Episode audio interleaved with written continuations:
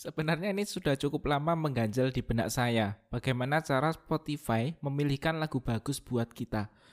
Tapi um, belum sempat riset-riset nih, baru belakangan aja Alhamdulillah ada waktu buat mencari dari sumbernya langsung. Tapi sebelumnya yuk kita kita ingat dulu sekian tahun yang lalu bagaimana cara kita mendengarkan musik. saya masih ingat dulu sering mencari file MP3 download, kemudian disimpan dalam folder, kita susun rapi, ada folder pop, ada folder rock, dan sebagainya. Terus kalau mau dengerin itu harus di load di aplikasi semacam Winamp. ya, saya yakin teman-teman banyak yang tahu uh, aplikasi Winamp. Aplikasi pemutar musik yang paling populer, paling berjaya pada waktunya. Um, kalau bosan ya tinggal di random aja. Cuman ya itu um, kalau mau menyesuaikan mood harus milih-milih um, playlist sendiri, uh, milih folder lebih tepatnya.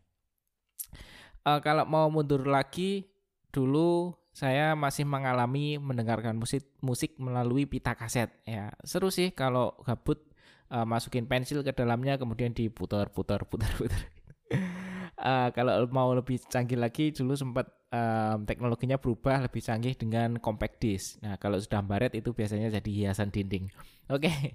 Nah, kemudian teknologinya berkembang begitu cepat, begitu signifikan mulai dari infrastruktur internetnya yang semakin merata, kemudian termasuk juga harga kuotanya yang semakin murah meriah dan yang tidak kalah penting kemampuan device atau gawai, aduh gawai perangkat ini juga semakin canggih, eh, terutama dalam memutar multimedia. Nah, dengan ada enabler dari teknologi ini tadi, perubahan yang signifikan sehingga behavior atau perilaku penikmat musik juga bergeser. Hingga um, bergeser polanya dengan misalnya mendengarkan YouTube. Cuma saya agak aneh sih kalau ada teman yang dengerin musik YouTube sambil diting ditinggal ngerjain yang lain padahal dia muter video kan uh, boros bandwidth gitu ya. Nah, kemudian lebih lebih canggih lagi uh, lebih kekinian lagi dengan aplikasi streaming musik nih seperti Spotify ini, kemudian ada Juk, kemudian ada Apple Music dan sebagainya. Nah, itu semua um, histori ya, histori singkat dari cara mendengarkan musik uh, cara lama sampai sekarang nih dengan cara yang paling terbaru dengan streaming musik. Nah, ngomong-ngomong tentang Spotify ini, saya punya fakta menarik. Ya, fakta menarik yang teman-teman harus tahu. Sampai pada akhir kuartal kedua itu, ya, berarti sekitar akhir Juli, jumlah ini saya bacakan datanya. Jumlah pengguna aktif per bulannya hingga mencapai angka lebih dari 299 juta. Hmm, bayangkan bayangkan itu orang kalau dikumpulin dalam satu tempat, hmm, tempat mana yang kira-kira muat untuk menampung orang sebanyak itu. Kemudian ada lebih dari 60 juta track lagu. Wow, banyak sekali. Dan lebih dari satu setengah juta podcast. Tentunya jumlah ini um, sangat banyak ya ini kalau kita kalau seandainya itu berwujud sebuah item fisik yang bisa dilihat gitu, oh wow, uh, sangat banyak sekali. Dan saya nggak bisa bayangin ya, ini kan ceritanya Spotify itu punya objektif objektif bisnisnya adalah mempertemukan artis dengan fans atau bahasa bisnisnya menemukan artis dengan segmen market yang tepat. Nah, sekali lagi ya, uh, Spotify itu punya objektif uh, mempertemukan artis dengan fans yang tetap. Artisnya itu jumlahnya tidak sebanyak jumlah pendengarnya. Nah, sekarang bayangkan nih. Ada barang artis yang produksi item lagu, jumlahnya juga banyak 60 juta lebih. Kemudian ada 299 lebih juta, 299 juta lebih uh, pendengar aktif per bulan tersebar di seluruh dunia um, bagaimana caranya Spotify bisa memberikan pilihan-pilihan lagu yang sesuai dengan seleranya pendengar. Nah, ini ngomong-ngomong tentang fakta angka yang begitu besar ya tadi ya, begitu besar dan cepatnya laju pertumbuhan data dan ini terus bertambah angkanya. pertanyaannya, mungkinkah lagu-lagu bagus yang ditawarkan ke kita itu disusun secara manual? Nah, disusun secara manual itu maksudnya um, ada orang yang dia sebagai operator ngasih ini lagu terbaru, new chart, new release, new ini, kemudian ngelompokin. Hmm, kayaknya nggak mungkin ya. kalau mau dengan cara padahal cuma tracknya itu loh ada 60 juta lebih kalau disisir satu-satu ya. Nggak mungkin lah kalau manual. Nah, tapi dengan teknologi semua ini bisa dipecahkan. Nah, sangat menarik. How computer science support to the business. Mari kita bedah dengan detail. Oke, kita main analogi dulu ya biar mudah dipahami. Dengan banyaknya data track lagu itu, saya boleh deh mengumpamakan um, kita punya warehouse atau toko yang kita punya gudang dan di situ di dalamnya ada banyak sekali item yang akan dijual. Nah, saya sebagai pelayan toko nih, begitu ada pelanggan yang datang, um, saya hafal dong pelanggan-pelanggan saya. Kalau saya yang datang itu Pak Henry misalnya, Pak Henry yang biasanya karakternya seperti itu, kalau datang ke toko minta ini minta itu, saya sudah hafal. Maka saya kasih item-item yang biasa dibeli beliau, gitu ya. Nah, kalau yang datang Pak Moko misalnya, Ya, karena saya sudah hafal pelanggan ini, maka saya tahu dong apa yang dia butuhkan kalau datang ke toko saya. Maka saya kasih barang-barang yang dia butuhkan. Boom, boom, boom. Oke, okay, solve. Nah, tapi ada pelanggan yang dia baru pertama kali datang ke toko. Maka ya saya belum tahu dong bagaimana karakternya, apa yang dia butuhkan. Um, kalau gitu ceritanya, maka yang saya sodorkan adalah um, rekomendasi atau pilihan-pilihan misalnya ini barang yang baru ngetren, ini barang terbaru, ini barang rumah tangga yang baru banyak dicari orang dan sebagainya. Nanti biar dia explore sendiri apa yang dia butuhkan. Nah, begitu juga dengan Spotify ini tadi. 60 juta lebih lagu dan jumlahnya terus ber, bertambah dengan user yang sangat banyak, dia harus dicocokkan nih mana market yang tepat uh, lagu ini, mana dengan karakter uh, pendengar yang sesuai dengan lagu itu. Maka kata kuncinya di sini key pointnya ada pada home screen teman-teman. Home screen, iya home screen. Coba deh uh, sambil dengerin podcast ini uh, kita buka home screen Spotify. Saya sedang buka-buka juga ini. Begitu kita buka nih, begitu akan disapa di sebelah atas good afternoon kalau sore, good morning kalau pagi dan sebagainya. Kemudian di bawahnya ada item-item yang ditawarkan.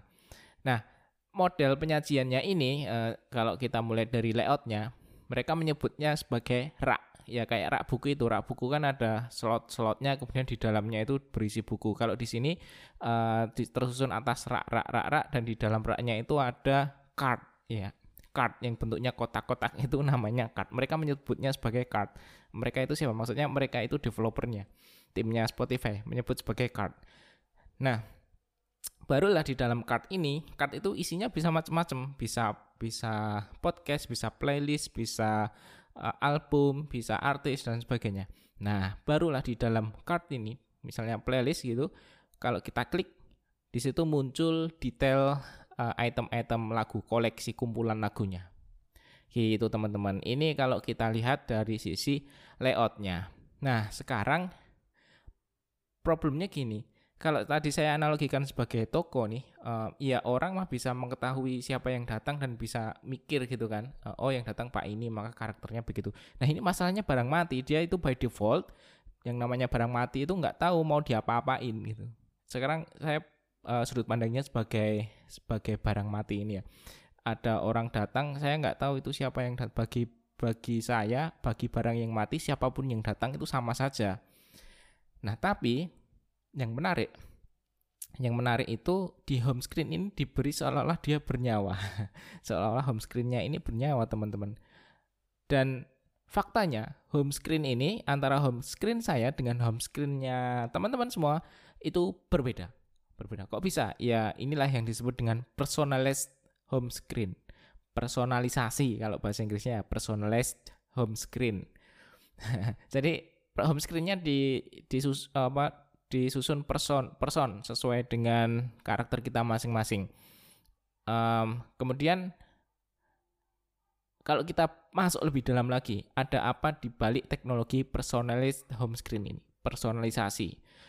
Ternyata teman-teman, yang menjadi ruh atau nyawa dari personalisasi home screen ini adalah ternyata teman-teman yang menjadi ruh atau nyawa dari personalisasi home screen ini adalah suatu algoritma hmm, yang saya jujur aja juga baru tahu ini namanya. Mereka uh, menyebutnya sebagai bandit algorithm. Bandit algorithm al, bandit algorithm. Algoritma bandit. Uh, tulisannya ya bandit B A N D I T. Bandit. Bagaimana cara kerja algoritma ini? How it works? Uh, cara sederhananya ya kayak analogi tadi pelayan toko yang dat dia bisa mendeteksi siapa yang datang. Kalau yang datang pelanggan baru, maka dikasih um, suguhan item ini. Kalau yang datang pelanggan lama, maka dikasih barang-barang ini dan seterusnya. Nah, kuncinya ada di bagian uh, memprediksi satisfactionnya. Uh, kuncinya ada, saya ulang ya.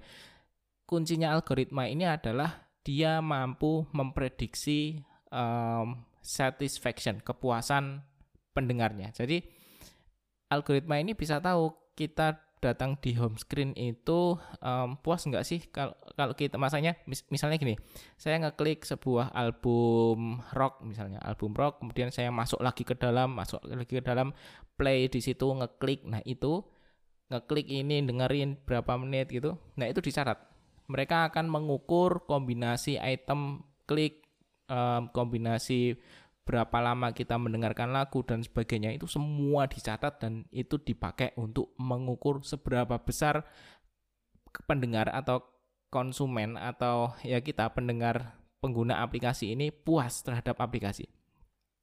Nah, kalau dianggap puas, kalau dianggap sukses, puas itu berarti dianggap sebagai sukses. Mereka menyebutnya sebagai reward, uh, reward function. Kalau dianggap sukses ya dicatat nih, oh berarti orang ini suka dengan lagu-lagu yang karakternya begini. Nah, nanti saya akan sampaikan fakta yang menarik lagi.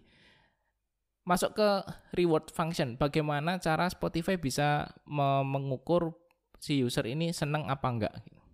Ideanya sederhana. Ide sederhananya adalah kalau orang ini um, ngeklik sebuah lagu maka dia dianggap suka. Cuman problemnya kan uh, kalau nggak sengaja keklik um, jadi bias nanti datanya. Maka dia membuat algoritma lagi, membuat algoritma lagi dan mereka akhirnya mengukur kepuasan dari streaming succeed if user listen at least 30 second. Jadi streaming itu dianggap sukses kalau minimal uh, minimal minimal jalan 30 detik. Cuman ternyata solusi ini nggak nggak perfect 100% ya.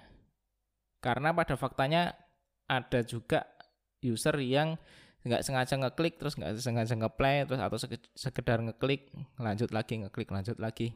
Atau kasus berikutnya kalau udah ngeklik terus tertidur. Uh, tertidur gitu kan nanti datanya juga bias. Hmm, bagi algoritmanya um, tadi dianggap senang padahal tertidur kan jadi nggak pas. Kemudian genre juga berpengaruh ternyata teman-teman genre rock itu kalau misalnya baru opening riffnya itu orang bisa langsung seneng gitu 30 detik langsung kecatat seneng gitu. Tapi kalau musik misalnya jazz jazz itu um, semakin lama dia mendengarkan maka dia baru semakin dianggap seneng yang menarik akhirnya akhirnya reward function ini juga dibuat personalized aduh personalisasi lagi jadi uh, reward function saya dengan reward functionnya kamu itu belum tentu sama. Tergantung apa? Tergantung banyak faktor. Um, tergantung behavior kita terhadap playlist yang sering kita konsum. Gitu teman-teman. Kalau ngomongin algoritmanya, mereka menyebut sebagai uh, algoritma co-clustering. Ini bagian dari machine learning juga. Well, um, sudah banyak ini um, informasi berharga yang kita bedah. Nah, tentunya kalau kita merekomendasikan barang kan um, harus dievaluasi. Ini hasil rekomendasinya berkualitas apa enggak gitu kan. Maka nah maka si Spotify ini membuat algoritma lagi membuat algoritma lagi untuk menjaga kualitas item-item yang direkomendasikan. Wow gimana itu caranya? Jadi um, si Spotify itu berusaha mengcapture seluruh data interaksi kita. Jadi bongkar rahasia. Ya termasuk kita scroll kita scroll masuk ke sebuah playlist, kita scroll turun berapa menit, uh, berapa detik kita ada di dalam playlist ini, jadi ngeklik apa enggak, uh, follow apa enggak, itu semua dicatat teman-teman. Karena misinya itu adalah misinya Spotify adalah bisa mendeteksi atau memahami tingkat kepuasan pengguna berdasarkan data-data implisit. Nah, jadi ini data-data yang tidak langsung. Bukan data klik klik klik ya itu dipakai cuman parameternya nggak itu aja data-data yang sifatnya implisit ini juga digunakan dan sangat berguna sehingga dari sekian banyak data yang terkumpul ini bahkan si dari home screen ini tadi dari algoritma-algoritmanya Spotify dia bisa mengetahui sampai bisa mengetahui objektifnya user ketika membuka apps ini. Oh objektifnya itu maksudnya uh, user kalau behaviornya kayak gini dia tujuannya oh dia pasti nyari new release. Atau sekedar mau muter buat teman tidur. Nah, itu mereka sudah punya patternnya sudah punya polanya. Canggih ya. Nah kemudian nah dari dari data-data yang terkumpul itu terkuat buset terkuat terkumpullah empat fakta menarik nih uh, behaviornya si user behaviornya user mulai dari listen in the background kemudian listen yang pertama ya user buka apps untuk listen in the background, dengerin sambil ditinggal gitu. Kemudian atau yang kedua, listen to new music now and later. Ya, buat nyari-nyari referensi musik baru.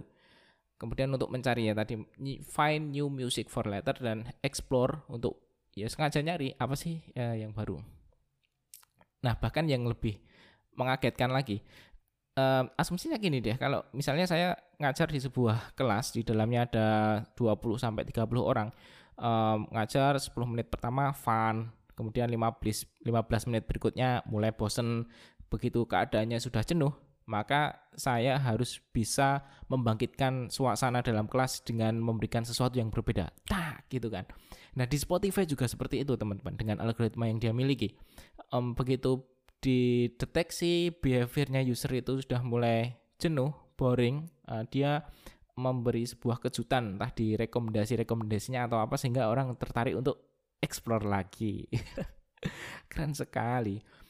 Nah, sebagai bonus lagi nih, um, bahkan si Spotify ini dia karena datanya saking banyaknya dia berhasil um, menghubungkan linking music and personality. Jadi ketahuan kalau sering dengerin musik ini personalitinya gimana. Personality itu mencakup lima hal: openness, consistent, conscientiousness, agreeableness, emotional stability, dan extraversion. Ya, boleh teman-teman nanti googling sendiri itu maksudnya apaan. Oh, oh ya, satu fakta menarik nih. Ada satu engine di Spotify yang disebut dengan audio analysis. Di situ bahkan mesin ini bisa mendeteksi sampai um, beatnya, temponya, kemudian barnya berapa, tatumnya di menit menit tatum itu bagian terkecil dari eh, ini ya ketukan musik itu bisa ketahuan detik-detiknya gitu bahkan uh, session-sessionnya itu misalnya firstnya di menit berapa ref refine-nya di, di menit berapa kemudian uh, solo gitarnya ada di menit berapa itu semua semua bisa diketahui dengan canggih. nah dari sini juga akhirnya kan bisa bisa ketua ketahuan um, karakternya kalau musiknya agak ngerok gitu hmm, frekuensinya berapa gitu. Jadi jadi semua bisa kelihatan polanya. Wow, canggih sekali. Ngomong-ngomong um, sudah banyak yang kita bedah teman-teman. Uh, barangkali uh, nanti di next episode nggak tahu di episode berapa kalau ada informasi yang berharga lagi, kita bedah di sini. Makanya teman-teman simak terus bedah teknologi. Terima kasih Anda telah mendengarkan bedah teknologi. Kalau ada pertanyaan atau mau request materi, klik bedahteknologi.com. Sampai jumpa pada episode berikutnya.